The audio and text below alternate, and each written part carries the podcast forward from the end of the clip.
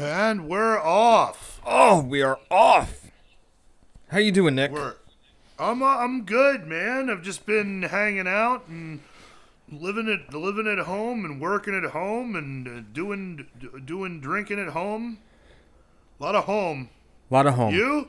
You, Zach? I'm doing okay. I, I got uh, some extra Taco Bell rumbling around in my stomach, which is making things a little uncomfortable right now. But I got Wendy's delivered today. How was it? Well, when you get Wendy's delivery, all you can really eat is the burgers. Fries don't transport well, Frosties don't transport well, but the burgers transport fine. Mm-hmm. So yeah, I just ate a couple burgers. I was like sitting there at, at work, and I was on a Zoom call, and I was just eating tiny cheeseburgers because I get the junior, the junior cheeseburger. It's a good burger.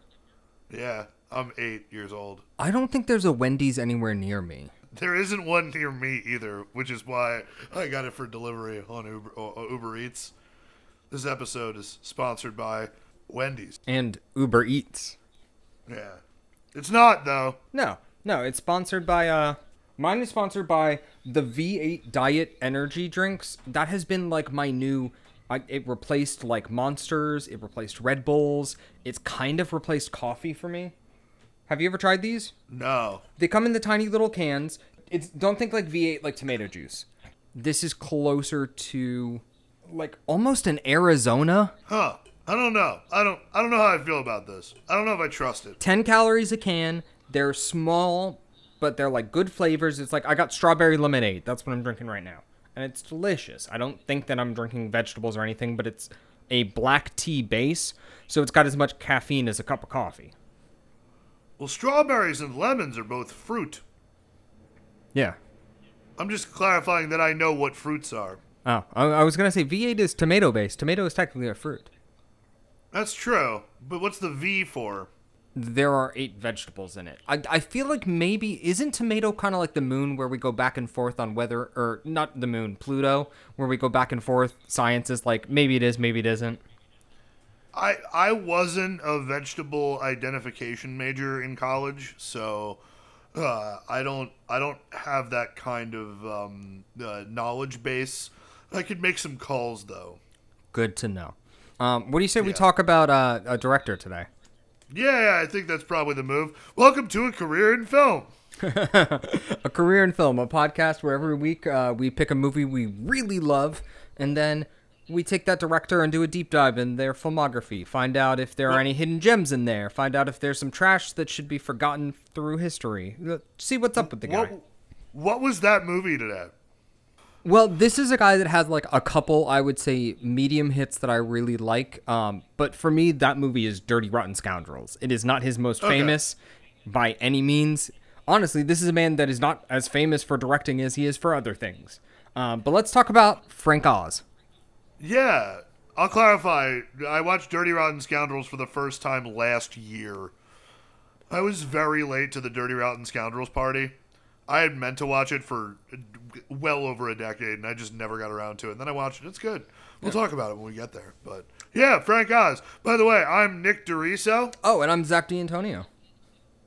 Just trying to. I'm trying to remember the things we do. We, we don't normally bullshit about fast food for ten minutes before we start talking movies. So I'm just trying to I don't care. I'm keeping it Yeah. in. People need to know how we're consistent. eating. Yeah, no, for sure.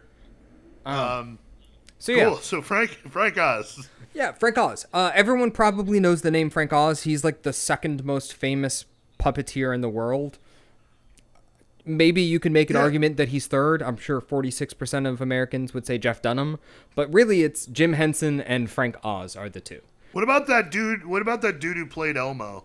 I, I still think he's under Oz. I mean, Oz was Miss Piggy. I think it's Kermit, Miss Piggy, Elmo. Yeah. Okay. All right. But yeah, so Frank Oz, uh, he's a puppeteer. You know him from The Muppets. You know him from Sesame Street. You know him from tons of other things. His work with Jim Henson is uh, foundational for all children. Uh, honestly, it's very sad that more children don't watch The Muppets. It's kind of a little bit hard to get right now. You know what? Also, you might know him from is his cameo in the Blues Brothers. A wonderful cameo. Well, I was gonna say you might also know him from his other ridiculously famous role in a little film called Star Wars. Yeah. Yeah, you Who know, was he in Star Wars? uh, Yoda. Oh, oh yeah, no, that's pretty pretty notable. Yeah. Yeah. Hey, so and- the man as a puppeteer and a voice actor has had a prolific career. He has acted normally, generally in smaller parts and stuff, but he has had In- an acting career. In the Blues Brothers, where he's the guy who hands Jake his stuff back from prison. I feel like he's done a couple other like random cameos in other directors' films. I mean, I'm sure he has, but that scene of him him handing back the, the the black suit and the used condom is a fantastic scene, and that's all Frank Oz. Yeah. Uh, Should we talk to him? Uh, honestly, we can kind of skip past. Uh, just warning already at the top. Like, we're not going to talk a ton about his work as a puppeteer because we want to focus on his career as a director today. The man has written, engineered, um, acted, directed. He's literally done everything and worked in almost every different facet of film because of the nature of his collaboration with Jim Henson and the career that he has built upon it. But sticking with directing, we have I think like 12 titles to go through today, The twelve titles, not counting those documentaries at the end. which we can talk about. But yeah, so we're going to be focusing on that. So Um, be yeah. prepared, there's not going to be a ton of Muppet talk. All right. Well, well, actually, there is a little for the first three because the first three are very puppetry-based films. He got his career st- jump started off as a director by directing what he knew, um, and that's the the first three films, which are uh, the first two are Jim Henson productions. I do not believe the third one is. It was not for sure. Yeah, but at the same time, it's you know he's stuck in the puppetry world as a director to start off. Um, so yeah, well, do you want to do you want to talk about his background as a human at all, other than that rant we just did about him being in the Blues Brothers and shit? Yeah, Here are the highlights. Um, he- was born in England, uh, but he's lived in Oakland, California for most of his life. Um, his father and mother were actually uh, in the Dutch Brigade fighting the Nazis, so that's kind of cool. But yeah, uh, after the war, he moved to America, grew up in America. He got his work with Jim Henson, and that kind of spawned his career, particularly into the first film, which he co-directed with Jim Henson. That is 1982's The Dark Crystal. Yeah, he he was Jim Henson's right hand man, and The Dark Crystal is a movie that they made together. It's also probably so like there's obviously a certain cult following around a lot of Jim Henson's work, and The Dark Crystal, I I think there's a fair argument to be made that it's probably the cultiest, Yeah. like maybe Labyrinth. But like, is there anything that's cultier than the Dark Crystal? I think the fact that than Crystal Labyrinth? got a limited Netflix series, what, 30 years later, makes it the most culty. Yeah. Um, which don't get me wrong, I'd watch a Labyrinth Netflix original, probably not anymore without Bowie, but um, but Dark Crystal is is definitely has this strong cult following. Um, do you have a, a breakdown of the story?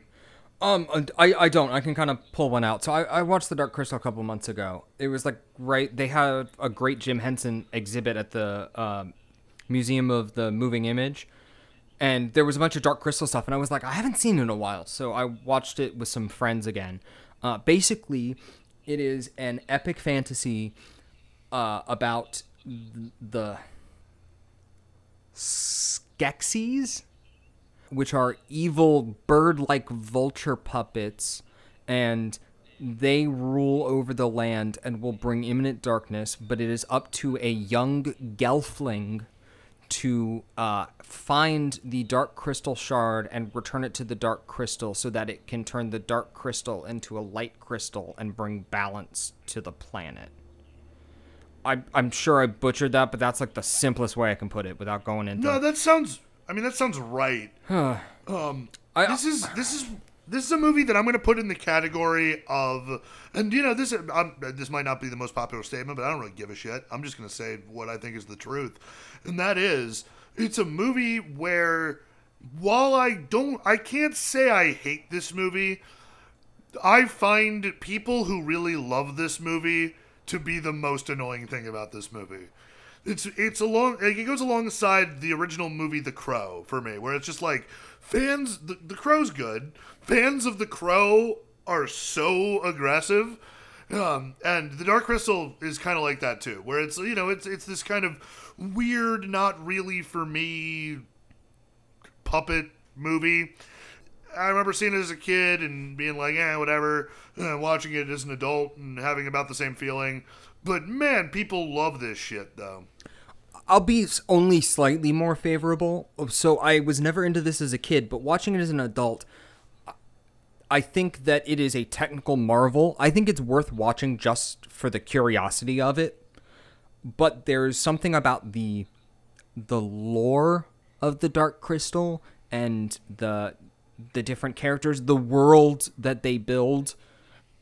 That's the part that doesn't interest me. It's more of just like, wow, this is really cool that this entire scene is done with puppets and not CGI Yeah, a curiosity piece is what it is for me. I, I, I understand why people like it. I won't fault them. It's just the story is pretty simple, and the big ever evolving lore, like the whole thing that they, uh, the new Netflix series, like delves deeper into it. And the reason I didn't watch it is because I was like, I don't care about you know. The, the Skeksis and what happened in the past a thousand years. Like, th- this is what doesn't interest me. I just want to see some interesting puppets, and I am a historical ugly Muppet hater, and this movie is 90% ugly ass Muppets. Yeah, I, I remember there's a there's a scene that, that really stuck in my head, which is they're one of the evil um, uh, vulture birds. One of the one of the mean birds gets like, does something wrong, and the other birds beat the fuck out of that this bird, and they strip his feathers off him, and and I I remember that scene being one that like as a kid I was very startled by. It's certainly in that camp of kids' movies that scared kids, which is like good. Yeah, it's the 80s. It's very 80s. But I remember the point I was getting at was with that, that particular scene as well is that uh, you, you know the the puppetry work for that scene of having you know a group of puppets destroying an, another puppet basically. I remember that that scene was you know is a really well done scene from a from a puppeteering standpoint. You know. There are a couple like that in there, yeah. Yeah, the movie's very good for what it is there, but yeah, I don't particularly connect to it, um, you know, on a, a story or character level. Technical marvel, but a little boring. Yeah, So yeah, that's the Dark Crystal. I don't know. We're probably gonna get the most hate for that. People either love that movie or they don't give a shit. Um, Bring on the hate mail. I don't care what you think. we I don't, have a, an address. Um, so let's talk about knowing your audience. 1984's The Muppets Take Manhattan, a movie that I don't know who this is for. Well, okay. So it's tough to get into Muppets Take Manhattan without talking about the formula of Muppet movies. Okay. Yeah. Um. So the the the thing is, and especially with early Muppet movies, I think that there one of the main issues that afflicts a lot of early Muppet movies is that they they have very strong characters. Everyone knows who the Muppets are. Everyone, the, majority of people enjoy the Muppets for what they do. The humor's already built in. So how are you going to get a story where you're going to get as many Muppets involved as possible, a bunch of celebrity cameos because a lot of early Muppet movies are very based on that as well, and string it out to 90 minutes. And Muppets Take Manhattan is a movie. The story is a mess. And while there are some legitimately funny moments throughout it, there's some decent celebrity cameos. Like, it does everything that the original Muppet movie in 79 does. It does it a lot worse. And it's because the story is the, the original Muppet movie story being Kermit and the Muppets going out to Hollywood to become movie stars. This is Kermit and the Muppets graduating college and moving out to New York to become Broadway stars. And then they all sort of quit. And then It's a weird It's just kinda Kermit Kermit. focus. Yeah. it's just Kermit for a while. And then, and I get that they did it so that they could show the other Muppets and what they're doing in their other careers and shit. And like, there's some good jokes that are mined out of that. But there's still a solid, like, 30 minutes of this 90 minute movie that's just sort of Kermit being sad, and that's not very good. And then, and then, like, they come back and Kermit gets amnesia, and that's the third act. And it's just Kermit trying to deal with his amnesia. And it's just like, you put too many things in this, but you still didn't put enough things in this. Like, the storyline is too basic, but also there's too many things. So I don't know. It, I think the movie's kind of a mess. I didn't love it. Um, I did just watch this one for the first time uh, for this podcast. Uh, so I didn't grow up with it, I'll clarify. As opposed to the original Muppet movie, which I did grow up with it, I might be a little biased there. I didn't think that I had watched this, and I rewatched it. I watched it for this episode, and I was like, "Oh no, I have seen this movie before." Um, there was one thing that clearly gave it away: the Muppet Babies musical number, which is the most disturbing thing. But let's. Yeah. I, I want to kind of talk about that and contrast it with you've got. Uh, I, I think you are completely right about the flaws of the plot. I think there's also a big flaw in the comedy because you have on one end these very New York specific jokes, and kind of all of those are geared a lot more towards adults or people who would understand. And then you have like a very, very long musical number with the Muppet Babies, and it's like I, I don't think you're balancing who this is for for your audience. Like I think there's too much stuff that would bore kids and go over kids' heads, and then the stuff that is for kids I think is so juvenile. I don't know if that's the best word to use, but like it's geared so young that I think that, like I as a 27 year old who enjoys the Muppets was like scratching my chair waiting for that Muppet Babies number to end. Yeah, I mean, but it did create the cash cow that is Muppet Babies. A show which I love, but the actual puppet Muppet Babies horrifying. Yeah, didn't care for it.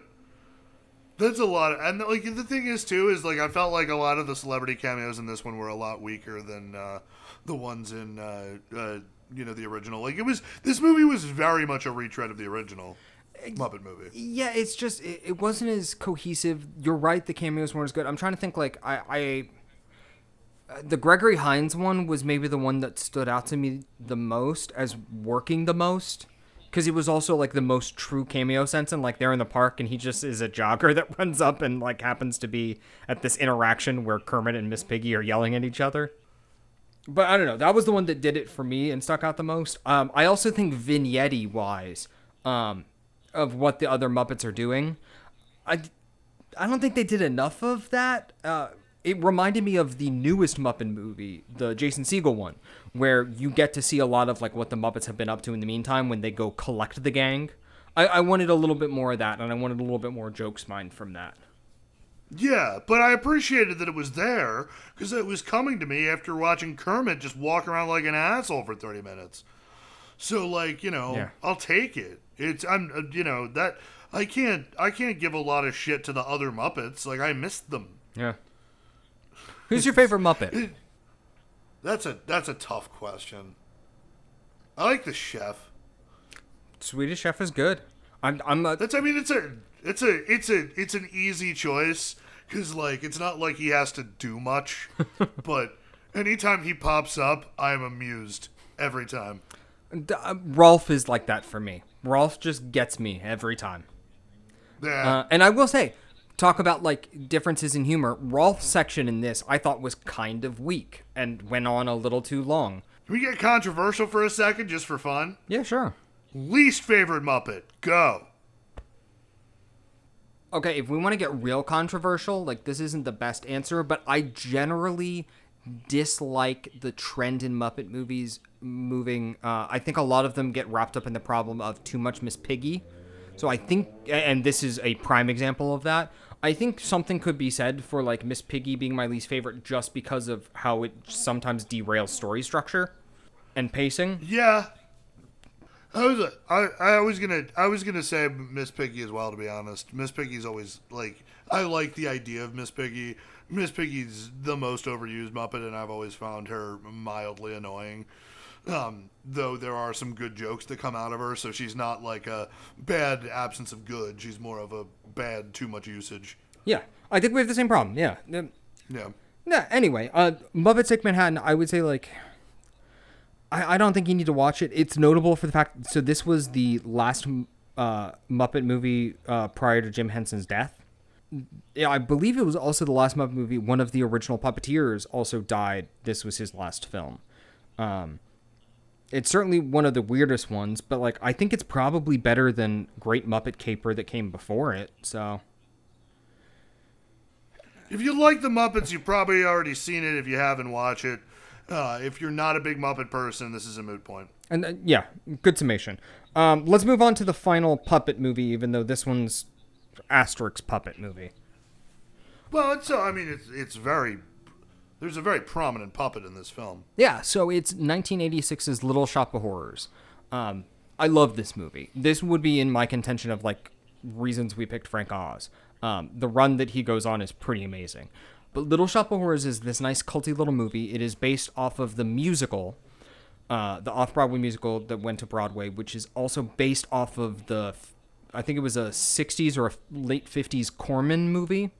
Um, and basically, the plot is it's a dorky florist finds a Venus flytrap that craves blood, and he has to keep killing to keep the plant happy. And as the plant grows and gets more successful, this little dork gets more popular and more power. And it stars the wonderful Rick Moranis. I think it's his greatest role, too. He is perfect in this musical, something that, like, didn't really think he could do. Yeah, um, this is I put would put this in contention for one of the greatest movie musicals of all time. This is a Whoa. fantastic movie musical. It is. But whoa, Um, that's big. it- no, I mean for sure. It's and movie musicals are a you know a, a, genre that you and I have talked about it at at length amongst ourselves, where they can be super hit or miss. Um, and yeah, I think this is a fantastic movie musical. Um, I think the the cast is outstanding, particularly a great leading performance from uh, Rick Moranis, along with Steve Martin, obviously as the as the dentist. Um, just absolutely steals every scene he's in. Um, and yeah, it's it's a it's a fun time. It's uh, overall art direction and and puppetry contained in the film are are, are fantastic. It it really brings you into the world of the movie. Um, and it's yeah, it, it like it it encompasses that Corman type movie that it's emulating, while at the same time doing its own thing with it and being a really really strong movie musical. Yeah. So uh, if you don't understand when we say Corman, basically we're talking this movie has a B movie plot, but the Yes. music is done by Alan Menken, who you know Disney Renaissance and tons of Broadway musicals. Like the music in this rocks. It's a mix of R and B and funk and pop and standard musical theater. I, I would say like it's one of those rare musicals for me that like I can listen to the full cast recording without really skipping much because it's just a ton of variety and all the songs are really good. Yeah, And- no, it's it's the music is very strong. And if you're talking about it, so Steve Martin is not the greatest singer, but he plays the dentist, a role where he gets to be as big and buffoonish as probably like top in his career. Um, the dentist, it's a dentist who loves causing people pain. He's a sadist. So like that's his character background. He apparently spent weeks filming because him and Frank Oz would just improvise over and over and over different things for him to do. Uh, generally different cruel and malicious things for him to do with the background extras and pieces of the set and things like that. I would say that the the energy that Steve Martin exudes in this particular performance is reminiscent of uh, the energy that he brings in like his you know classical movies like The Jerk. Like in the mid '80s, I think that Steve Martin definitely sort of took a dip where he was sort of uh, kind of got pigeonholed as a, a leading man occasionally. And while he does a formidable job, he didn't get to be as ridiculous as we all know he's capable of being. And this is a movie where he just got to, you know, be a bastard and have a fun time, and it really shows off how much fun he's having. Uh, Speaking of the cast, I so I learned something for this. So Ellen Greene plays the love interest in the movie, whose name is Audrey. She is actually the original actress from the off-Broadway cast. They went through Oh, like that's a couple different actresses, and she was like, "Can I please audition?" And Frank Oz was like, "Yeah." And he was like she was phenomenal. Uh, very rare that you get to see that crossover from stage to screen. Uh, I believe she's the only cast member that got to do that transferal. So that was really good. Uh, the plant is named Audrey too. Uh, that's voiced by Levi Stubbs, who's the lead singer of the four the Four Tops, like "Baby I Need Your Lovin'." So like I didn't know that. really Rick Moranis is surprisingly a good singer, but and Steve Martin doesn't isn't asked to do a lot vocally, but the rest of the cast is really really damn good. Uh, You were talking about how this looks so good. Uh, this is a movie that was entirely shot on backlots, and I think that helps. It gives Yeah. it this fantasy esque look to it, but it also kind of makes it timeless. It reminded me a little bit of like Back to the Future, almost of how like the town in Back to the Future generally looks timeless. This is supposed to be like a dirty downtown street scene and the florist and the dentist office and stuff like that, but it still kind of works for me because it helps put it into this fantasy world. It's just Yeah. a very grounded fantasy world. No, I agree completely. Yeah, honestly, I don't have much else to say about it. Like, I can't recommend watching it highly enough. Uh, I, I actually, Yeah. I found some really interesting stuff. So we talk about Frank Oz being a puppeteer and stuff. This was a real problem for them that they worked on forever to get the plant to work, because the plant is uh, like seven different puppets, and they built a couple more throughout um, production. They had to film everything for the plant in halftime, speed it up. So all of the musical numbers where the plant and the humans are interacting are actually the actors like mouthing halftime and then going back and redubbing their lines in because they found out that the plant looks better in fast forward. Interesting. So like this is one of those movies that also like it is technically very interesting and complex for its time. Well, yeah, and it's you know it's it's continued growth in the career of Frank Oz, you know, from a puppetry standpoint, and we're about to head into the section where the puppetry in his movies ceases to be. So, um, you know, let's say goodbye to to Act One of his filmography, which is three puppet movies, and let's transition into uh, not puppetry. Yeah, the one that we kind of picked him for, uh, 1988's Dirty Rotten Scoundrels. Basic premise: you got two con men of various different skills. One is an elitist British preying off of high society women. The other one is American, small time, just doing like simple grifts on people he sees on the street and on the trains and just getting by. They have a competition to try and get a predetermined amount of money off of the same woman. And that it's a territory dispute. That's the simple premise of it. One con man going up against another. But those two con men are Michael Caine and Steve Martin. And I think it is my favorite Steve Martin performance, probably. Um, and it's one of my favorite Michael Caine performances as well.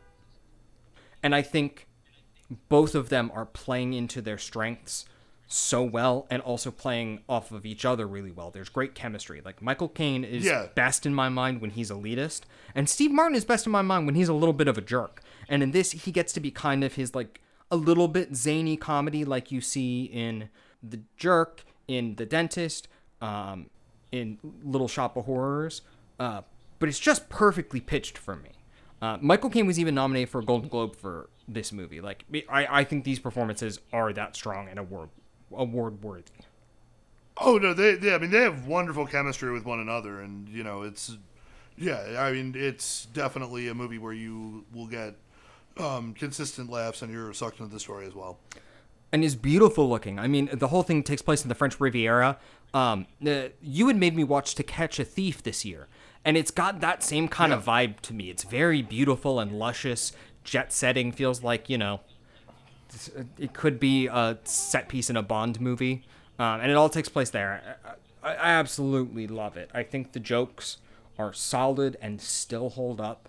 It's funny that you mentioned To Catch a Thief because you know I I'd watched To Catch a Thief uh, the same year I had watched this, um, you know, for the first time because I mentioned in the beginning I'd watched it for the first time last year, and uh, yeah, I agree completely. They're both you know just the the setting of the movie almost being a character within the movie, you know. Absolutely, and very rare is that character. You know, not like the streets of New York. It's like this lush French Riviera with you know, lovely outdoor patios and gardens and the seascape. Ugh. It's great. Yeah, it's pretty and shit. This it's is pretty a and shit. feel good, pretty movie for me. Like it, it, it is the definition of comfort food. It's easy on the eyes, it's easy on the ears. You'll chuckle a little bit. Great A, love it. Yeah, it's a it's a perfectly enjoyable comedy, and you know it's a it's a movie that's I would say watchable and rewatchable. Um, you know, you could probably I imagine the more you watch it, the the the more you get out of it as well. Oh yeah, you can pick up Um, on little stuff tons. I, I've seen this movie probably twenty times. Yeah, but you know, it's a it, it's nice. I think con movies in general is just a great genre, and this is a, a, a very good entry in that genre. Totally. So this leads into his next film. His next film is What About Bob? 1991. Yeah. A movie starring uh, Bill Murray, who he had worked with in like a small expanded cameo role in Little Shop of Horrors, and Richard Dreyfuss, who he had never worked with before and never worked with again. Uh, but what about Bob? Nick, tell me about it because you love this movie. Yeah, I do. So, what about Bob? Is the is the story? It's the story of a uh, guy who's got some issues, um, named Bob Wiley, played by Bill Murray, um, and he gets a, a new therapist, um, played by Richard Dreyfuss, and he has the introductory meeting with. Uh, with Richard Dreyfuss, and Richard Dreyfuss is mainly only trying to sell his book and get out the door because he's got uh, he's got to go away for the summer to his summer vacation home with his family. Bill Murray's character Bob is obs- becomes obsessed with trying to do the Richard Dreyfuss uh, format of of living, um, and he ends up tracking down Richard Dreyfuss and his family and joining them at their home at Lake Winnipesaukee in New Hampshire, and uh, it ends up being a lot of the comedy is derived from all of Richard Dreyfuss's family and friends falling in love with Bob, even though Richard Dreyfuss is just trying to get him to go home because he has no interest in spending time with his patient while he's on vacation.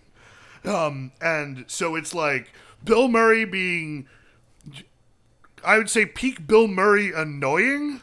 That's a good. that's a Um, good way to frame it. Bill Murray's peak, like, uh, could you say, you know, he went in before he was like a leading man in like Ghostbusters and stuff like that. When he was a little bit more relegated to the character actor roles, he was always a little bit more playing a foil or a goofus or some form of annoyance.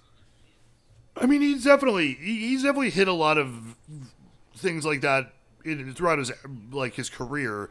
But Bill Murray is often seen at his peak when he's being you know kind of a smartass. Yeah. and being the you know being the smartest and funniest guy in the room is very much what Bill Murray um, is most known for, I'd say. In this particular case, he may be the smartest guy in the room, but at the same time, he his character is ends up becoming a lot more of a like a like a social idiot savant, right? Like he's he's not trying to be the most popular person in the world, but everyone loves him because he's just so earnest. And the only person who sees a problem with how he's behaving is Richard Dreyfuss. When it comes down to it, in terms of watching uh, a an actor gradually lose his shit throughout the movie, Richard Dreyfuss does a masterclass in that. In What About Bob? Uh, He goes from this smarmy, overly confident psychiatrist to a mental patient by the end of this movie, and Bill Murray's like rock solid. Um, socially awkward but still lovable performance is what drives him there. Okay, I have a question for you because I I haven't seen this movie in a while. I watched it like in high school, uh, last. My memory of it was that. Uh, how do I want to put this? Bill Murray in a lot of his leading man roles is playing above the circumstances and above the rest of the other characters. It's not that he's being like elitist, but that's kind of one of his personas that he adopts. It's more of like a ah, it's all gonna work out. I'm the lead of this movie, so like I get what's going on. Everything's above me. This I always remember not being that type of performance. It was something a little different that I had seen from him, of him kind of playing directly into the circumstances of the movie, not coasting above it. Yeah, I mean it's so like if I were to give a comparison to a movie we've talked about recently, and actually this might mm, lead to another, you know, kind of. Well, I guess so. This might lead to part of the reasoning why this might not be one of your favorite uh, Bill Murray performances. Is I think what it's most comparable in terms of recent movies we've talked about to Elf, where it's it's definitely fish out of water, but it's you know the the dynamic within Elf of of Will Ferrell kind of mm, winning over everyone in James Caan's life. And eventually James Caan. Except the difference is, is this movie's not for children, and he really never wins over uh, Richard Dreyfuss throughout the course of the movie. Well, and from a It's- viewpoint, uh, the movie's Elf is not told through the lens of James Caan. I feel like What About Bob is told through the lens of Richard Dreyfuss, which is why it's an interesting dynamic because it's like Frank Oz has even talked about it. Like you know, when you see this movie when you're a little bit younger, you laugh at Bill Murray. When you see when you're a little bit older, you just feel for Richard Dreyfuss. Yeah, for sure. Absolutely. Because I mean Bill Murray Bill Murray is very funny in this movie. Um, but d- the the strength of his performance comes from the earnestness of it, which is very different than I would say a lot of previous Bill Murray roles. Earnestness. Then, that's yeah. what I was trying to get at. Like, yes. Yeah. That's something that I think is a little bit rare for him, and especially rare for his characters at this time period in his career. Yeah, for sure. No, I mean it, it was a it's a very strong performance from Murray, and because it's him really kind of going outside the box of what he normally does, and then it's just so fun watching Richard Dreyfuss lose his mind. um, which uh, Richard Dreyfuss actually did lose his mind. What about Bob is kind of the first thing we can talk about in the career of Frank Oz of Frank Oz not getting along with people, something he is very famous for. Um, he always says that you know part of it is just because he is a taskmaster. Taskmaster. Um, I think part of it probably has to do with working for Jim Henson and the amount of grueling work they all had to do as puppeteers and voice actors and things like that. But yeah, he didn't get along with Bill Murray at all. Fought with him a lot. Uh, didn't really get along with uh, Richard Dreyfuss. And then Bill Murray tortured Richard Dreyfuss on this movie. Like Richard Dreyfuss that has given sense. many interviews after the fact saying like, yeah, look, we didn't get along, but like we were both a little methody about it and I encouraged him to get under my skin and I'm like, "Oh, no, no, no, no, no. I know Richard Dreyfuss's reputation. I know Bill Murray's reputation. I'm sure that they were just two alphas on the set with a third alpha director and they just all were just screaming at each other." Yeah, and that's the thing too is like there's definitely been you know obviously the, you know there's cases throughout history of you know on-set feuds and on-set fights and sometimes it leads to a shitty movie and sometimes it leads to a good movie. And i would say this is the this is the latter for sure where you know you can really feel in Richard Dreyfuss's performance the the annoyance that he's going through. And while he is a good enough of a, you know he's a good enough actor where you know I don't know if the the method elements of it were 100% needed uh, I think they contribute to my enjoyment of the film uh, immensely. And and I think the I, this is kind of getting into a little bit more speculation, but from Bill Murray's movies, there has been rumors that Bill Murray, not that he is like difficult to work with, like an Ed Norton is difficult to work with right now, but he's difficult to work with in the sense that like he does need a stronger, more almost bullyish presence behind the camera to draw out the best in him. I mean, that's what they always said about um uh, uh Landis in him that there was always, you know, not like there was physical tension or anything, but they kept the energy high through a little bit of playful aggression. Um, same with a little bit him and Harold Ramis, which eventually kind of blew up. Um, well thank God for Jim Jarmusch oh yeah, and, and Wes Anderson. I'm sure he's just, you know, everyone on those movies is probably just on tons of Zoloft. They're fine. um, but yeah, I, I think it adds to the strengths of this movie. This movie for me is. I, I know I am such a Steve Martin fan. We kind of referenced it earlier. The Jerk has never been one of my favorite movies. This to me is like a more entertaining version of The Jerk. In the terms of Idiot Savant being the main character. yeah Like no, this is this is one of my one of my favorite movies from everyone involved in this movie. Like I honestly I kind of want to go watch it right now. Well, you Let's stop recording. I want to go watch it. you had said originally that this was going to be the reason that you picked Frank Oz. That this was your movie. It's a great movie. I'd say watch it. Uh, Uh, another one of his movies that is also like Frank Oz is almost like a cult director. He's had so many movies that have like made their budget back and then a little bit, but like as far as smash hits, they're fewer and farther between. But a lot of his have um, through home video and syndication have become really good earners for the studio. And I think that's uh, uh, interesting where a director kind of thrives in that market. I mean, you're talking about Dirty Rotten Scoundrels, What About Bob, Little Shop of Horrors, which was a flop when it came out and made just a ton of money on home video, uh, Dark Crystal, and we'll get to a couple more later. But that's kind of where he lives, which I think is interesting. Because I don't think he's like a bad director. It's just, you know, maybe he's tapped into that cult zeitgeist. yeah. Well, is that a transition? No, I, I was literally I just was spitting words out of my mouth to try and find a transition to House Sitter, his next movie. I don't got one. The House Sitter is really interesting though. So the House Sitter came out in 1992. It is a um, fun, high concept comedy starring Steve Martin and Goldie Hawn. Uh, basically, uh, the premise is a uh, an architect played by Steve Martin builds a house to propose to his fiance. Uh, he, you know, he ties a big ribbon around the house. He brings her up to the country where it is. He proposes, and she turns him down. He's destroyed by it. He ends up sleeping with a waitress played by Goldie Hawn. And as they're, you know, talking in the lead up to them having sex, he mentions the house and the bad breakup and things like that.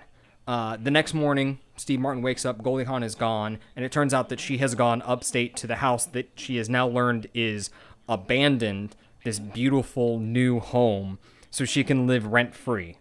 And while she's up there, she has to pretend to be his wife, and then eventually Steve Martin comes up there and discovers her, and they kind of continue on in this con that they are in that they are husband and wife. It's very odd movie. Hmm.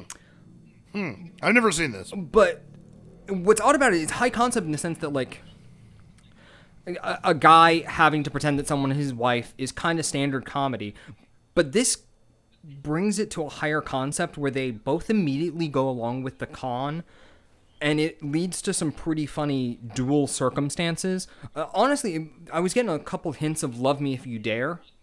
If you remember that where it's like Yeah. a stranger relationship. Um, but they believably find themselves enough times throughout the movie pretending to be in the marriage, but Oz is taking those tropes of like fights in that and using it for a double scene about them in the con. And of course, throughout it, Steve Martin realizes that Goldie Hawn is the woman that he should be with, and Goldie Hawn finds that you know she actually does want to settle down and love Steve Martin, but it happens kind of later on and in a different order you would think, and a lot more of the comedy is just derived from the fact that they keep finding themselves in this stupid con where they have to lie more and more, and the lies get a little tropey, but they keep it going because of their chemistry. I mean, Goldie Hawn and Steve Martin have incredible chemistry together, and they're just two of the best comedic actors out there. Is it designed where it's making fun of the tropes deliberately? That's what I never felt. It, it, felt, it feels more like they kind of just backdoored into this very clever situation where, um, just to give you an example, they've met with Steve Martin's parents and had a little argument under the guise of their relationship. And then you see them in the car home having an argument. But the argument has continued from the fake argument and has turned into a real argument about the con, less about the characters that they are playing in the con. Even though the characters that they are playing in the con is is themselves, but their relationship is the con, I guess. Again, oddly higher concept than you would think based off of this premise, but it really, really works. And the other thing is, uh, so the original wife uh, is played by Dana Delany, and Steve Martin is constantly trying to get back together with Dana Delany throughout the movie, and there's a lot of rivalry between her and Goldie Hawn, and them having to lie to get around the fact that eventually Steve Martin wants to have a fake divorce with Goldie Hawn so he can be with Dana Delany because now that he's married, she's a little jealous. She's seeing a new side of him. It's got a lot of stuff very, honestly, expertly layered together to make it all feel grounded and real. Even though we're talking like real, real high concept in the strange lies that go on. Like you get the basic tropes of Goldie Hawn makes up a backstory about her parents and uh, tells Steve Martin's boss, and Steve Martin's boss has to meet Goldie Hawn's parents, so she gets like two bums off of the street and gives them fancy clothes, and they have to pretend to be the parent. It's stuff like that, but it just works in this. Cool. That sounds interesting. I want to watch it. Yeah, I, I feel like I'm not doing it enough justice just because it's a little hard to explain around. It, I, I'll say this. Goldie Hawn is one of the best comedic actresses of all time. Steve Martin is one of the best comedic actors of all time. This is a really good premise by a steady handed director. It's worth you seeking out. Yeah. That makes sense. Cool. Yeah. Can we talk about the movie where, where, where, there's, where there's Native Americans in cupboards? I thought you were going to say the Native American in the cabinet. Yeah, I was trying to think of another word for cupboard. I couldn't think of one. poor, poor comedy on my part. That's what I get for working for a whole day and forgetting what cupboards are. Um, Cabinets. Yeah, this is a weird follow up. So, I mean, Fuck. House Sitter wasn't a, a, a huge hit, but it still was somewhat successful. But then he pivots all the way into 1995's The Indian in the Cupboard. Take it away. Yeah, so the the Indian in the Cupboard is a is a family film about a little boy named Omri, which I always thought was a, a strange name. But Omri is a is a nice little boy who gets uh, a cupboard um, from his brother as a gift. It's kind of a shitty gift, but you know it is what it is. And then he also has a he's got a, a bunch of he's got a lot of toys. He likes toys. But then he goes and, and looks for a key for the cupboard. Don't know why. I guess he wants to lock the cupboard, but like you can't just find a key and make it a cupboard work. But then he found a key that did work in the cupboard, so that's not believable. um, but anyway, he's, got this c- cupboard key, and it turns out that when he locks the cupboard with this key, the key's magic, and whenever he puts in the cupboard, comes to life. Now, at this point, this is where I would be like, okay, I want to make as many things come to life as possible because I'm very curious about this. He does not make enough things come to life in this movie. Sorry to get into a criticism during the plot description, but I'm just saying, like, I would have put everything I own in that fucking cupboard. So, uh, Nick, I'm not as familiar with this movie. I, I want to do a little recap. So, a kid gets a cupboard from his brother, finds a magic key. Magic key, Yeah. when you put a toy in the cupboard and lock it with the magic key, toy comes to life. Yeah, well, then you open it again and it comes to life, and then you close it again and it, it goes back to being a toy. Okay. The rules are, uh, like, consistent Hey, that's all I ask for. with the accuracy of this cupboard. Okay. Um, But yeah, that's the premise. I remember back in the day, there was. Oh, well, sorry, no, that's not the full premise, right? Because I just sort of explained the rules of the movie. The premise is, is that he puts a little toy Native American in there, and the toy Native American comes to life, and his friend, his douchebag friend, throws a toy cowboy in there, and the cowboy comes to life to life too, and then the key gets lost. So there's just a tiny Indian and a cowboy who hate each other, and they need to figure out where this key is before the toys kill each other. What? That's the premise. That's the movie. Oh, sorry. I have I watched this movie when I was a kid, probably around the time it came out. I would have been like six. Don't remember the Native American cowboy conflict being the central story. It's part of it. I thought it was more like big part they just it. got along. Like I thought this was like Night at the No. Museum. no, they become friends in like the third act, man. Like those, they're they're trying to kill each other for a lot of this movie. Oh, okay. Yeah, No, there's definitely there there's definitely some fight in there. Well, the thing is, like, the movie does get held back because there's a lot of like stuff going on in the human world as well. So like the movie doesn't really like there's a there's a decent chunk of this movie that involves them fighting or arguing or whatever. And then but there's a lot of like, oh well we need to like the, the so the the douchebag friend can't stress enough this kid's a douchebag. Like the, the movie doesn't decide he's a douchebag. I just think he's a douchebag. You know what I mean? He's like he's the source of a lot of the conflict. It's like don't put anything in the cupboard because it comes to life. And he's like, I'm gonna do that immediately. And then they're like, these, We all have that these friend. cre- like, these creatures are living, and the key is gone. And he's like, I want to take these living, these these living beings to school. And Omri, the main kid's like, no, why would we ever do that? And the kid's like, come on. And Omri's like, okay, fine. So that's a conflict in the movie. Like, they didn't have to do that. Also, the kid, I, I recall, if I recall, the kid is not a particularly good actor. Makes sense because his mom is played by um, David Mamet's wife. Also, not a good actress. Uh, uh, what is it? Uh, We watched it this Lucy year. It sucks. Um, no, I'm trying to think of her name. I, I was trying to think of the movie we watched this year. House of House of Games. Yeah, House of Games. Lindsay Crouse, that's her name, Lindsay Crouse. But yeah, she's the yeah she's the mom. She's a mom. It's not a big deal. There's also a scene that I I recall making me laugh quite a bit. I, last time I watched this movie was a while ago. The scene that made me uh, laugh last time I watched it was he gets mugged by this kid in a mohawk at one point. Like Omri has to go to the store to buy something. He has to buy screws for his dad. Oh, they took a page out of the Pagemaster. He has to go buy this, go to the store and buy screws for his dad, and uh, he gets he gets robbed by this kid in a mohawk. And Omri, the character's response to the mohawk boy is, "You don't deserve that hair." and I thought that I think that's hilarious. That is a great insult. Uh, So can I can I ask you a couple questions? you can ask me as many questions as you want. I feel like a Q and A is the best way to cover this movie. Yeah, I think firstly, I believe you had told me that like this was a, a childhood staple of yours. Is that correct? It's a movie that I watched as a kid many times. I owned the VHS. It actually had a thing where You got the toy. You could take the the V. Well, the toys came with it for sure, but you could also so the VHS cover. You turn it inside out, and it was a cupboard. Oh, that's good marketing.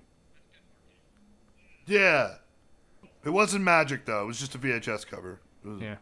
Didn't make any of the toys come to life. Next question. This isn't really a comedy, right? This is kind of more No, a family. It's certainly a family film, but it's like a little bit more dramatically pitched. Yeah, it's almost a it's almost a character piece. It's it's a, it's a movie. It's it's this weird That's why you movie it a lot as a about kid. like what? That's why you watched it a lot as a What? kid. yeah, probably no. It was just it's this weird like allegory about how people shouldn't play God. and I'm not kidding. That's what this is. Huh. It's Omri's got a little bit of a God complex, and and the Indian and the cowboy put him in his place. The cowboy almost dies. Okay, my next question is not as an adult, but like if you were a kid today, do you think that this has any kind of staying power in the family film genre? I mean, no. I I mean, I'm sure there's like it's the kind of movie that like I I picture it like this. If if this movie were like on a Netflix or something, and a kid watched it, he'd be like, he or she would be like, yeah, that was all right, maybe. I can't imagine anyone's gonna be like my favorite movie is The Indian in the Cupboard. Okay. It's not even thinking our generation anyone's favorite movie was The Indian in the Cupboard. I like I certainly have memories of watching it, but I really don't remember much. I think I always kind of lumped this movie in with Never Ending Story of a little too for lack of a better word, slow and boring for me as a kid. Yeah, I mean it's it's almost an a, like it's almost an adult centric plot, but d- definitely told through the eyes of a kid for kids, right? Mm-hmm. And yeah, I mean it's definitely not a movie that I would consider to be you know super appealing to kids. I don't know how well the movie did. I can tell you right now, um, kind of a little bit around his uh, rest of his stuff is a thirty-five million dollar budget. It grossed forty-five million dollars, but he kind of got like a gimme out of it. It opened the same weekend as Batman and Forever and Apollo thirteen, which were like juggernaut hits in nineteen ninety-five. So I think everyone just kind of gave it like a soft pass. Yeah, I mean that makes sense. It's but it's a movie that like if it was the the leading movie that weekend, it'd be in that era. It'd be a weekend that not that many people would go to the movies, right? And so you know, it's yeah. I don't think it necessarily has a ton of marketability or anything like that. Uh, as a movie itself, it, it's just. As far as I'm concerned, it's more weird than good, but it is kind of worth a watch. Like, I kind of want to go back and rewatch it. I'd recommend going back and rewatching it too, but only for like movie nerds like us that want to just like see what happened. You know what I mean? Like, it's just, it's a, it's weird. It's more weird than anything else. and it also it comes at a weird point in his career. I mean, for the most part, this is a man who has lived in the standard comedy realm. Yeah. Well, I guess he got to start doing family films, so this was almost a return to that. But that's an interesting one too, because this is a family film that doesn't really do much with puppetry, you know. And there might be a little bit of puppetry here and there. Like I know there's a brief period where he puts a bunch of shit in the cupboard to see what comes to life, and it's like a it's like a stormtrooper and a dinosaur, um, and like. But I don't think I, I want to say that's CGI and not puppetry though, so I don't know. Or maybe stop motion. It might be stop motion, but yeah, I don't know. Also, just a random cameo, like not cameo, but uh, small character actor that appears in this movie. When there's some injuries to people occasionally, and uh, or or death. There is death. Death is explored in this movie. Yeah, the the medic they they get a medic from his like brother's military set or whatever, and the medic when the medic is brought to life is played by Steve Coogan. Oh hey, It's just like, oh, hey, what's up, mid 90s Steve Coogan? Good for you. Uh, you say that it. Uh, last question, because we probably should keep plowing through. But you say that it involves death. Is this one of those movies that like maybe parents would show to kids because it explores some headier themes, or is this just a failed experiment? I think it's more of a failed experiment than than a movie that you would really teach death. So, like, I'll, I'll explain the death segment real quick. At one point, because it's also it does create some other odd implications as well. Um, but uh, Omri to to give the Native American more people to to be around. At one point, steals a, an old you know, uh, from the school where they've got a bunch of Native American figurines or whatever, uh, steals an old man, and he opens the the cupboard after doing it, and the guy just has a heart attack and dies immediately. Um, And so the the former toy is now a dead real thing, and they hold a funeral for it and all that shit. Which you know, this is the same year as Toy Story, right? So like there's a lot of thoughts that come up there Yeah. in terms of the death of toys and that sort of thing. But that's where they explore death is, is from this um, this elderly Native American toy that, that the minute being converted to real is too frightened of the main boy and drops dead. Alrighty. This has been Nick's Q and A on a kids movie no one's seen. Well, I I would um, I wish I would have asked my girlfriend about this. I feel like it's a movie that a lot of our generation saw. Like, if I remember correctly, this Yeah. was always one of those like. Do you remember a when you could go to movie theaters, but b when movie theaters did like matinee runs with an intermission thrown in them of kids movies for like a discount pricing? Did you ever have that?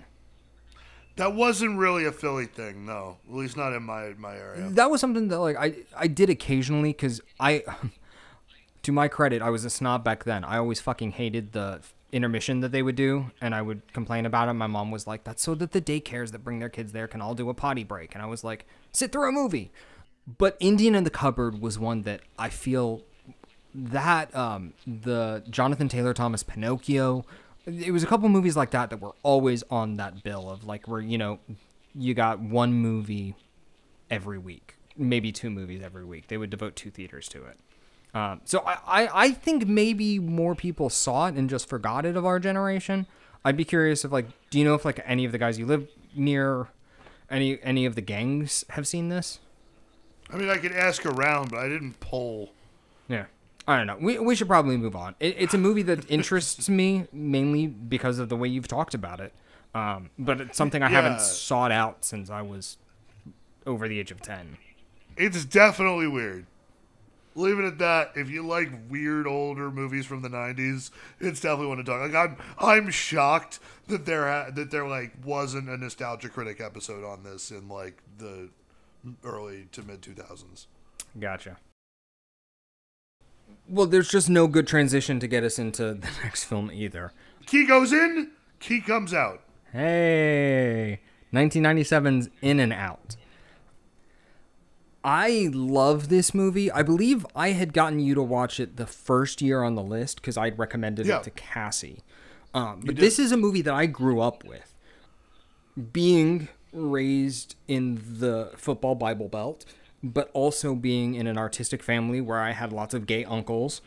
This was kind of one of my first, like, real introductions to homosexuality Um, mainly because uh, so this is a comedy um uh it, it's honestly a early and very notable attempt by hollywood at uh, doing a comedic movie having homosexuality at its center but also very much not having a negative comedic stance towards the homosexuality at the center and yeah, so I saw this at a really young age. I, I always thought it was kind of a charming, funny movie. Looking back, it's a little bit uh, problematic in some of its dealings, but for me as a kid, it was, you know, I, I, it was important. Yeah, I would say it's super ahead of its time for for how it handles homosexuality in a mainstream way. Yeah.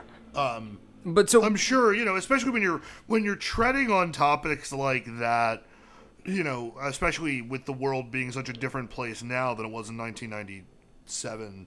You said 1997. yeah, um, Yeah, like, it, it, there's going to be things that don't translate as well, and you know that's where I think you need to be careful with the lens that you watch a movie in, especially a movie like this, because this is a movie that was very groundbreaking in that sense. And I, I just want to frame it with my personal backstory from it because you know it was groundbreaking in, in the larger sense, but in the micro sense, it, it was just one of those things that like you know it it helped me understand a little bit in a non-negative way about you know I'm talking about I've had gay people in my life since I was born, but it wasn't something that was like you know talked about in any way besides kids hurling insults at me. So this was something that at least helped give me context. Um, so I think it's important just for that for me. But let's look at it just through the lens of rewatching it now as a movie. Um, it, it, it's got a strange plot. Uh, a high school teacher is called out as being gay during an award speech from one of his former students. Yet he's, you know, he's believed that he is straight throughout his entire life. He is literally about to be married. But because he is outed on public television, not only does he have to kind of reflect and come to terms with his sexuality, you've also got everyone in this town that has thought he was straight in this very, I, I don't remember what state they're in, but it is a farming community, a smaller town. Everyone's reaction to this news and, you know, how they think of him differently, how his job as a teacher is now on the line, how his marriage and his fiance, what that does to his relationship. Um, so it's very odd. Uh, apparently, I looked into it. It was based off of Tom Hanks's acceptance speech for the uh, best actor for Philadelphia. That's where like the writer got kind of the idea to use this as a premise. Not that Tom Hanks accidentally outed someone, but he was like, "Oh, that would be a good setup for this movie." And yeah, I, I think it's really great. Kevin Kline plays the uh, teacher. I'm a huge Kevin Kline fan. I just always think he's very funny. And he is a big theatrical actor. So I think that he's he's not playing it effeminately, but he's certainly putting little touches. Like there's a funny little scene where um, he's about to give a speech, and one of his students that is on his side like gives him like, "Hey, just watch your hands," and he's like, "What are you talking about?" And he looks back, and his hands are like in a limped wrist position. He like stuffs it in his pocket. Like he he's giving little touches of broader stereotypes of homosexuality, but he's not, you know, sashaying across the floor, which is very important. But even as an actor, he's just charming. Um, you've got Joan Cusack, who is always funny. She was actually nominated for Best Supporting Actor for this movie because um, she really is funny playing his fiance. She is. Uh, uh, it's actress, right? Yeah, sorry, did I say actor? You did. You know, I was gonna say it's it's progressive, but you know. Yeah, she's really good in it. She plays his uh, fiance that kind of has her own little breakdown as this news comes out and as he comes to grips with it. Uh, they also have not really had a physical relationship. Uh, and she has a complex that she thinks it's about her weight. So she is very obsessed with working out and her physical appearance. And her little, she has a nice arc through the movie about learning that, like, it, it really, it was nothing about you. And the two of them reaching that conclusion is important. I think it's handled pretty well. And then the former student that outs Kevin Kline is Matt Dillon, who's playing Kevin Dillon. And he's funny as hell. Like it, it's little things of someone who's only watched a lot of Kevin Dillon's work that you're like you're stealing stuff from your brother because he's basically playing like a dumber version of himself, and I mean, it's Kevin Dillon. Um, so yeah, uh, I, I think it's a strong supporting cast uh, all the way down the line. Um, the townsfolk reacting to him being called out, it really does broach the full comedic spectrum. I mean, uh, you've got like one of his classes is very nervous um, and tepid about it until he kind of addresses it in one of his lectures, and then they become like really supportive. Um, you've got you know reporters hounding his school, uh, flooding it because you know out on a major news network there's a lot of news coverage and you have uh, people from the news shouting at him like if he knows about lesbians in the space program and are gay men going to mars so there's like Frank Oz really hits the broad gambit of reactions to this. Some of it heartfelt, some of it outlandish, because in real life, that's kind of what you get, unfortunately. Um, the movie gets its name from a famous speech given by one of his high school players. It's the In and Out speech where he talks about in holes and out holes. And that's honestly one of the things that probably just doesn't age as well. But as I was watching now, I was just kind of like, I don't know. Like, if I didn't have the growing up that I did, and I, I didn't grow up in a small town, but maybe if I grew up in a smaller town, this is how a 16, 17 year old might think about this if they were uneducated about it. So, I don't know. Yeah, I mean, you know. Look, I, I, it's high comedy, it's smartly pitched. It allows the humor to kind of hide some of the ugly truths about the circumstances, but I do think that overall, this is a movie that is made with heart um, and is really, really trying to do good while still playing into a uh, large audience, I guess, viewpoint, like trying to make sure that they're hitting all of their bases. I, I, yeah, I, I just really love it. So you've seen it. What are your opinions, Nick? Yeah, I, I was personally, I always thought it was in and out, like in the closet, out of the closet. That's what I, that like that was the idea that I always thought. Oh no, no, no. there's the direct quote. Like I, am not making that. Like that's what it said, but it said through the lens of a teenager who doesn't really understand. This is the first person, probably right. the first no, gay I mean, person they've ever met. I remember, I, I remember that dialogue. I still just felt like the the title was still very much the like. I don't think the the title like I never in I never saw the movie like from a titling standpoint that was through the lens of that line of dialogue like I, I thought it was more just a, a broad sense of what the character's going through. Oh, just being in the closet and then being out of the closet. You know what? I didn't find anything directly refuting that. So honestly, it could be. Yeah, I, I don't know. I just feel it feels a little bit better than just title your movie after some you know locker room dialogue. Yeah. Um, but Uh, but no, I mean overall, I think I agree with you pretty much in, on all fronts with this one. I I, I think that ultimately, uh, this movie for me works because it's just kind of a nice movie. Um, it's you know it, it's a likable lead character going through an interesting struggle, and uh, the movie doesn't take itself like it takes itself as seriously as it needs to, but it has fun along the way, and it just ends up being you know an enjoyable time. But also, it does have that level of um, you know, kind of a, ahead of its time in, in terms of, you know, the, this coming out during an era where gay characters in media had to be super, super over the top. And this is one where they did, took a, a subdued performance and added a level of, of humanization to it. So, like, based on when it came out, I think this movie's kind of fascinating in that sense. But then beyond that, it's just, you know, it's just a nice movie. Yeah. And, I would say that it, there are a couple people that are made out to be villains in the movie, but overall, a lot of the movie is just about a, a, a town of people when they find out that he's gay immediately having a strong reaction against it, but then. As much as the movie is about Kevin Kline coming to terms with his sexuality, it's also about the town coming to terms with being okay with his sexuality. One of the funniest sections is his bachelor party, where they, you know, the bachelor party scene, the climax of it is a large argument about Barbra Streisand and all of the bros who are farmers and plumbers and all of his friends are, you know, you made us watch that you did the Barbra Streisand Film Festival. We're going to argue over her best performance. I don't like Yentl. How dare you not like Yentl? And they get a fight over it. Like, it, it's funny. And it, it yeah. never feels like they're really going for the easy joke like I, I can't stress enough. This movie does have a little bit of an icky lens looking back but looking at the product of its time it has just such good intentions and so much heart put behind it. Yeah. So let's move on from that. Let's talk about his next movie where he kind of um, he goes back and partners with steve martin for 1999's bowfinger. Never cared for it I didn't either. I, will kind of take the lead on this just because I feel like I've probably watched it more. This is one of those movies that I've have. watched multiple times trying to like it, and I just never have.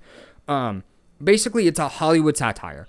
Um, Steve Martin plays a uh, low time movie producer who's trying to sell his latest script, which is terrible, and he can't find a buyer. So, what he decides to do is to film the movie with a double of the biggest star in Hollywood and then also use a bunch of like guerrilla style techniques to uh, sneakily and without the actor's knowledge film him with a bunch of other actors pretending they're in a movie.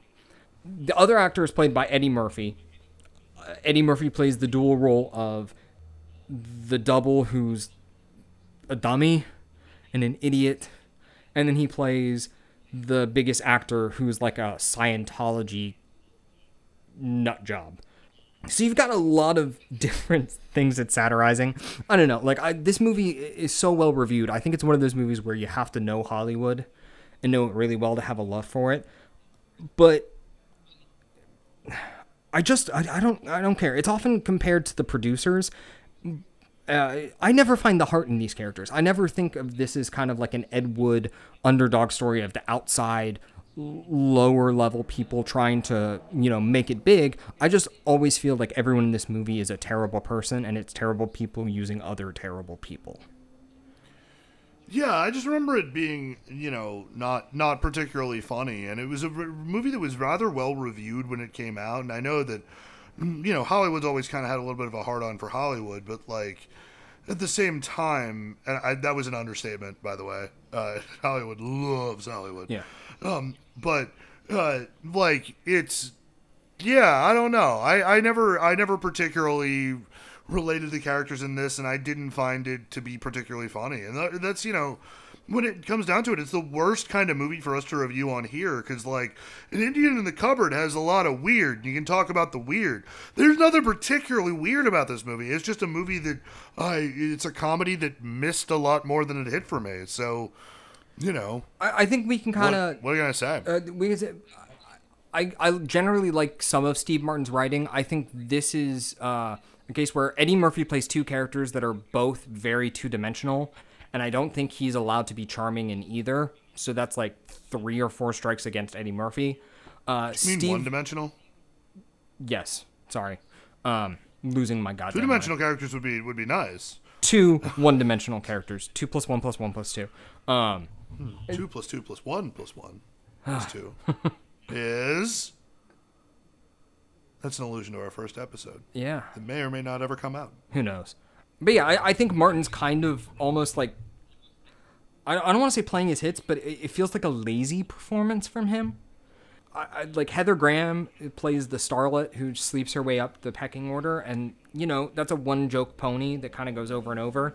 And the way that they tie the Scientology aspect of it to the guerrilla filmmaking aspect of it is fine, but at the end of the day, it, feels malicious. It's a movie that its conflict is solved by blackmail. So yeah, I, it, it's mean spirited comedy and a bad Hollywood satire. I don't know. It, it, I've watched it like three or four times. It's not for me. I think if you haven't seen it, read someone else's review of it, and if you're intrigued, go watch it. But like, I, I can't recommend it. Yeah, I would say, uh, you know, watch it if you really like any of the actors in it or whatever. But like, yeah, no, I mean, I, mean, I, I don't like this. This isn't good. Yeah.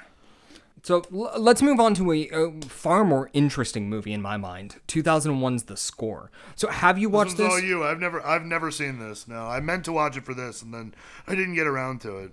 this is a like list consideration for you. Um, so it's a pretty basic plot. Uh, Robert De Niro plays a professional jewel thief. Uh, his, I guess, the guy that like he gets jobs from is played by Marlon Brando, and Marlon Brando partners him with an up and coming thief played by Ed Norton. And the whole conflict is that Robert De Niro lives in like Vancouver. He lives in Canada and he only jewel he only pulls jobs in the US. And Ed Norton is this kid from the US and he's like, I have this job. It's like in the city that you live in. It's a big score. We should do it. And Robert De Niro being like, uh, I, I don't necessarily want to pull a job in my backyard. Things get riskier. Let's take a look at the job. Oh, the things keep going wrong, keep getting riskier and then there's the big heist in the third act. Like it's a pretty standard heist movie. I just think it's really well executed.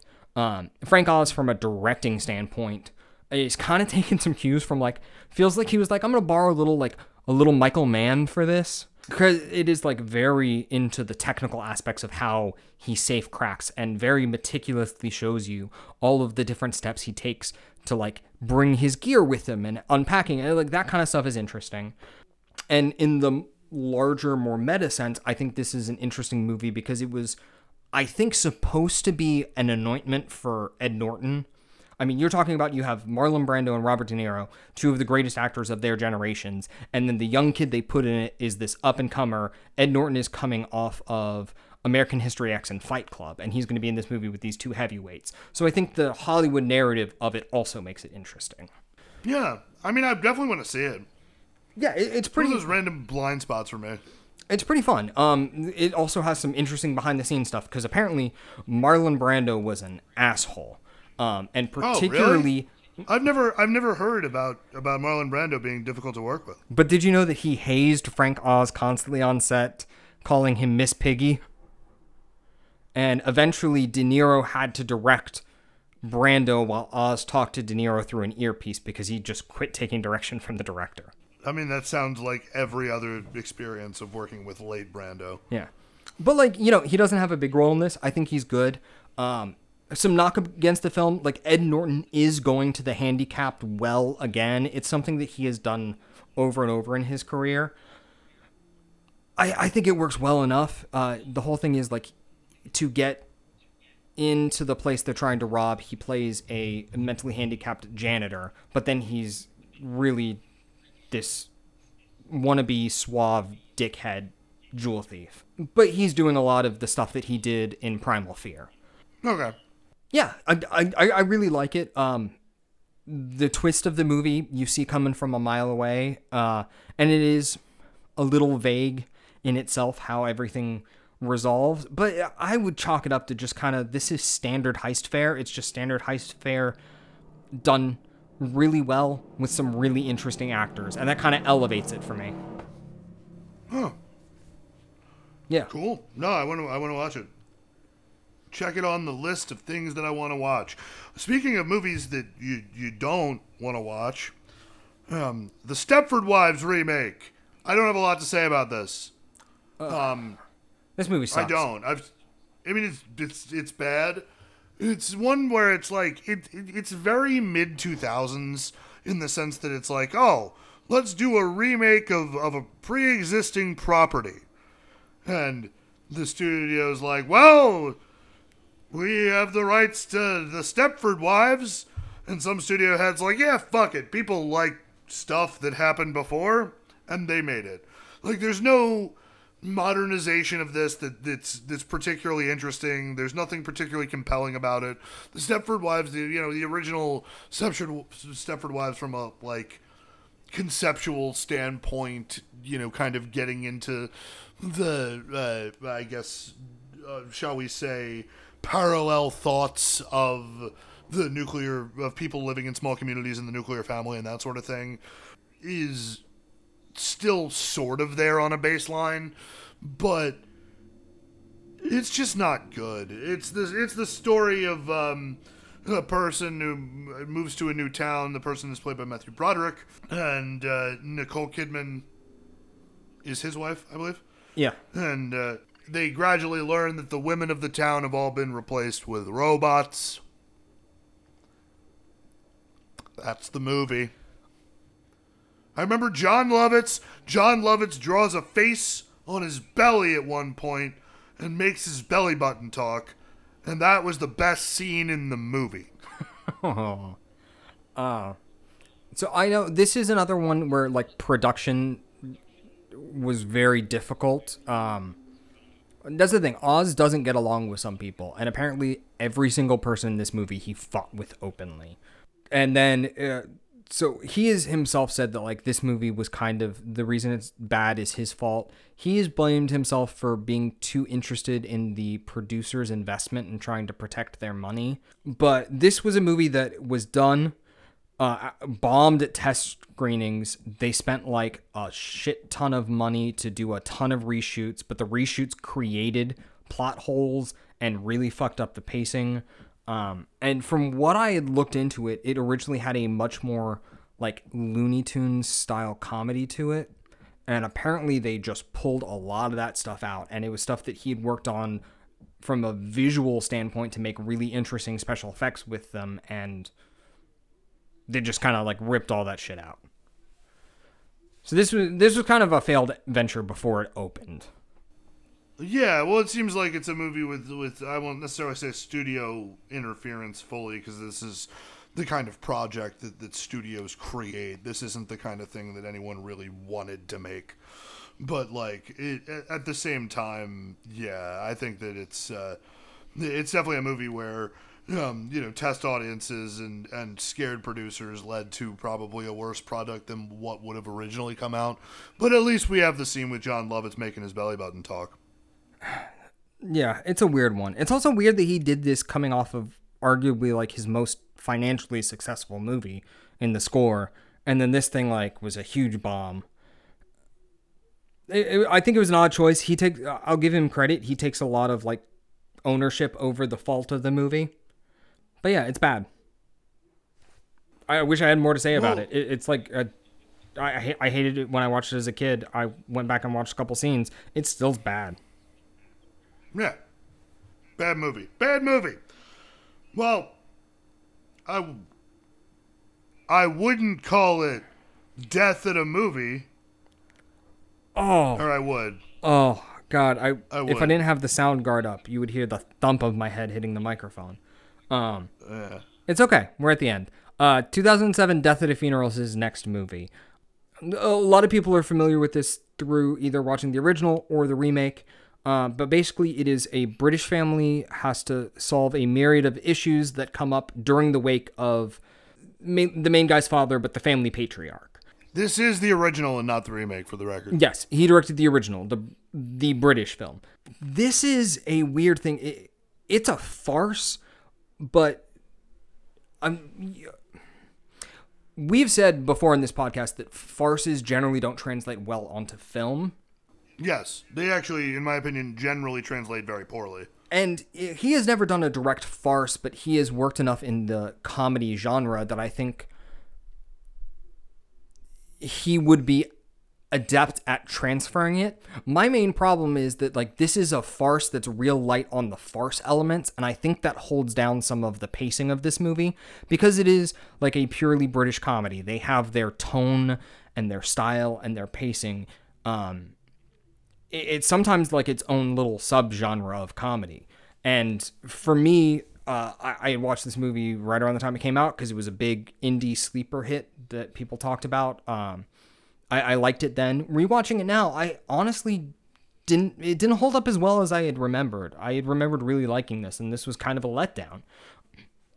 You know, you've got uh, Matthew Macfadyen, who's an actor that I like, being the lead character, but I don't think he's uh, suitable to comedy. Like, I mean, he is he is a guy that you go to get to period dramas, and putting him in this didn't work so well.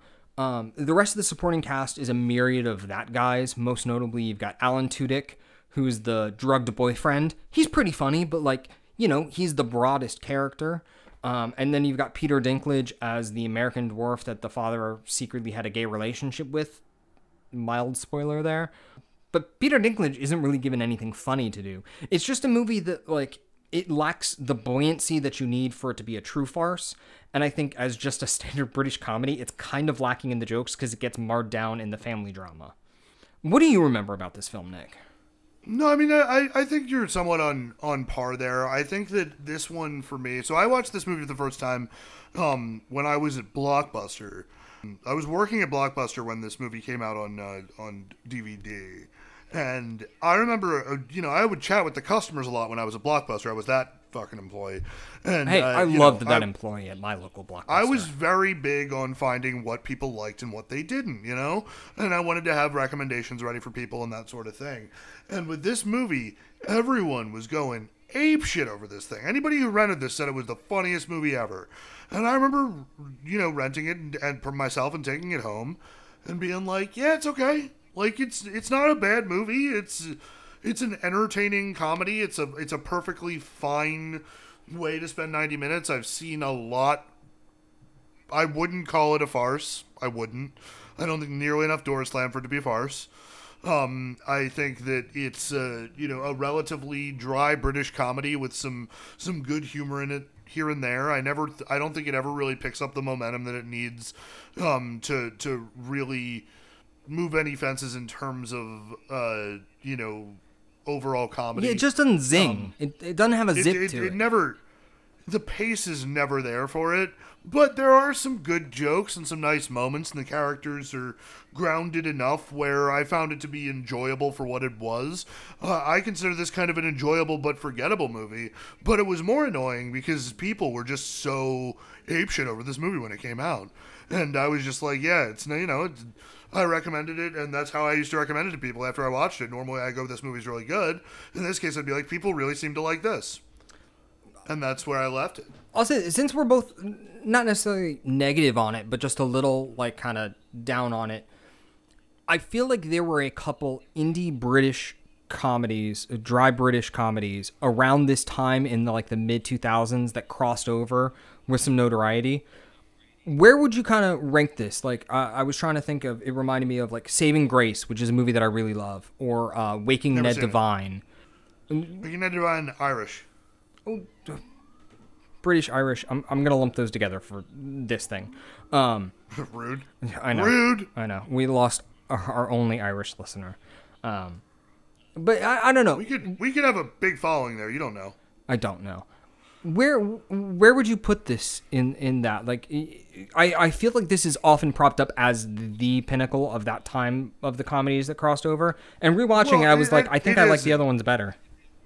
It isn't because i think like well, i would think around this time that you would go with like the early edgar wrights like you know where like shaun of the dead and uh and hot fuzz are both are both right around when this came out I guess I was going more for like the drier British comedy going over. Though those movies are certainly dry in some aspects. Um, I would say they're. I would say they're. They were dry in comparison to the comedy that I was consuming in that era. Um, and I would I like I I watched this and was you know and I definitely related it to the you know the Edgar Wright movies and I would put it below them uh, I think obviously It has some of the same comedy. It's just like the delivery never lands. It's like I recognize that there's a joke here, and you've set up the structure of the joke, but it just never hits. I don't know. Maybe it's one of those lost in translation things that we sometimes talk about on this. Um, but I don't think that I don't think that's the case here I think that I think that most of the humor within this movie I get it it, it's just that it's not like this movie to me is a movie that like when people would describe this as a as a laugh riot, I think they're over exaggerating. yeah, there aren't enough because it's not. Because it's not, and yeah, I mean, it's you know, it, it overall, like I think it's I think it's perfectly fine. Uh, like Waking Dead Devine was a movie where I think a lot of the jokes are lost in translation. This, I don't think that's the case. I think it's just not quite as. I I don't find it as funny as people did when it came out, and I'd be curious if those same people were to rewatch it now, what their thoughts would be. Yeah, because honestly, I was one of them. I, I I thought it was really funny when I first saw it, and now it just kind of lost something. And maybe that's just because I've been exposed to more, not only British films but drier British comedies. So yeah, Yeah. that's it. It was a pretty big success though. Like we're talking nine million budget. It made uh 40, 47 million. Like so, a- another nice solid hit. But then Frank Oz really hasn't done a lot. So since then, that's his last narrative feature that he's directed. He's done two documentaries. One is literally, uh, it's called Muppet Guys Talking: Secrets Behind the Show the Whole World Watched, which is way too long of a title. Um, but I watched the trailer and I tried to find a couple like clips. I found more interviews of him talking about it. It's literally like a documentary where they take five of the original Muppet performers and it's just them sitting around a room telling stories. Like it is that kind of bare bones, just people talking around a table documentary. Yeah, fucking. A convo doc, as you will. It, it, uh, I'm sure something like that has its audience. Absolutely. Uh, apparently, like you can only get it by going to that website and paying for it on that website. And I was like, I'm not for this. I'm not gonna do that. Not that. for this. Yeah. Uh, but the other one is uh, coming out this year sometime. Who knows? Uh, but it's called In and of Itself. Uh, from what I could tell about it, it's actually a. Uh, I don't know if it's filming of a stage play that Oz directed or if it's more of an adapted film of a stage play, but it's basically around a. Um, he calls himself a storyteller and conceptual magician. So I, I think it's kind of a filmed magic show, Oh well, but it's classified as a documentary, so maybe it's like a little bit more than just like you know watching David Copperfield on film or something. Um, but that's supposed If to he's come. out. pulling Muppets, if he's pulling Muppets out of hats, I might fuck with it. But otherwise, I'm probably not gonna watch it. But that shows he still he like he directed the stage production that I think ran off Broadway and then directed a film or translated it somehow to film version. So like the man's still working, but he's also uh, he's 77 years old right now. Like, you know, he can kind of float off of just giving interviews about his film career, but particularly the Muppets and all of his Star Wars residuals for being Yoda. He's fine. I'll say, I, I'll say this. I, you know, going through this retrospective of of Frank Oz's career, man, what a good fucking career.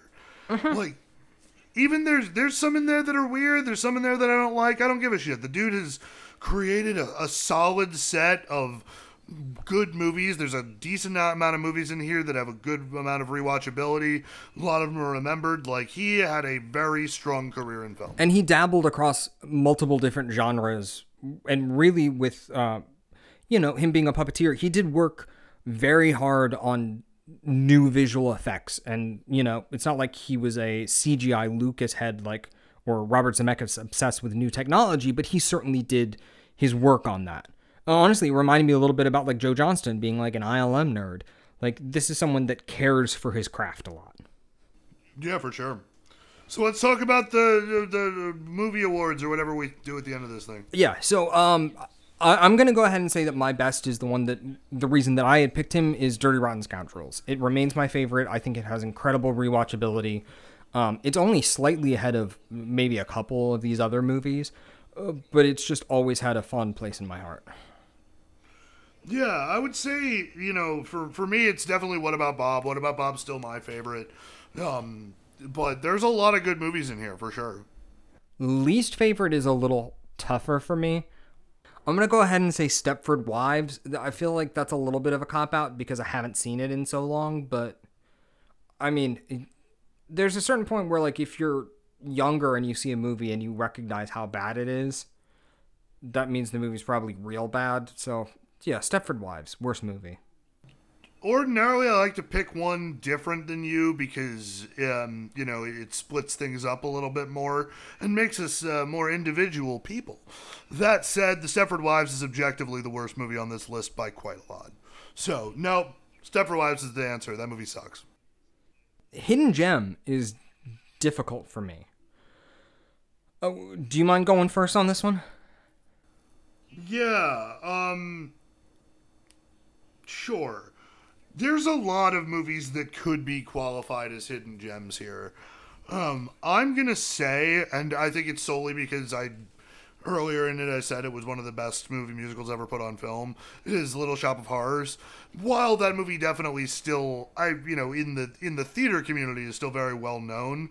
I would imagine there's a decent amount of people that that weren't really involved in the theater world that probably don't know about that movie. So I don't know if I'm like going into a incorrect direction there or not, but I would say Little Shop of Horrors is uh, a must see for anyone, regardless of how they feel about musicals. No, honestly, I think it's a great pick. Um, I I know I didn't mention this, but have you heard anything about? Apparently, I was talking to our good buddy Rich, and he told me that they have recently released a new version of it, remastered, but including the original ending that mirrors the Broadway ending. Ooh, I know it's something. no, uh, I watch that? I mean, little spoiler alert. Skip ahead for one minute if you want. But the Broadway musical ends with everyone dying and the plant taking over the world. And a lot of times they will like drop, you know, vines down from the ceiling onto the audience and stuff as like a final ooh at the very end of it. Um, and that was the original ending that they had filmed, and test audiences hated it, and so they had to go back and refilm the current ending, which has, you know, a happier ending. Um, I, I, it was uh, supposedly lost forever in a fire, but like they found a VHS black and white version of it, and then the producer sued that release and was like, "No, guys, it's like it's in my basement. I have a color copy of it. Like if you're gonna put it out, you're gonna put it out with me."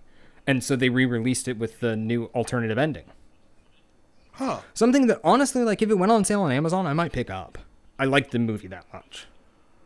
It makes sense that test audiences would um, would not like the original ending because the public sucks.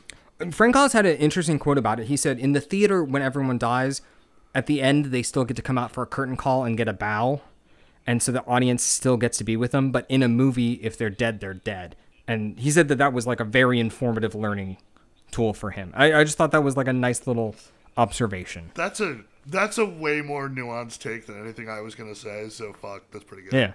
Um, since you did that, I mean, that could certainly be my hidden gem. Uh, I'll say In and Out only because it was a very uh, informational, informative, and entertaining movie for me as a kid. Looking back on it through the current climate, uh, look, it, it's going to be uh, uncomfortable to some people.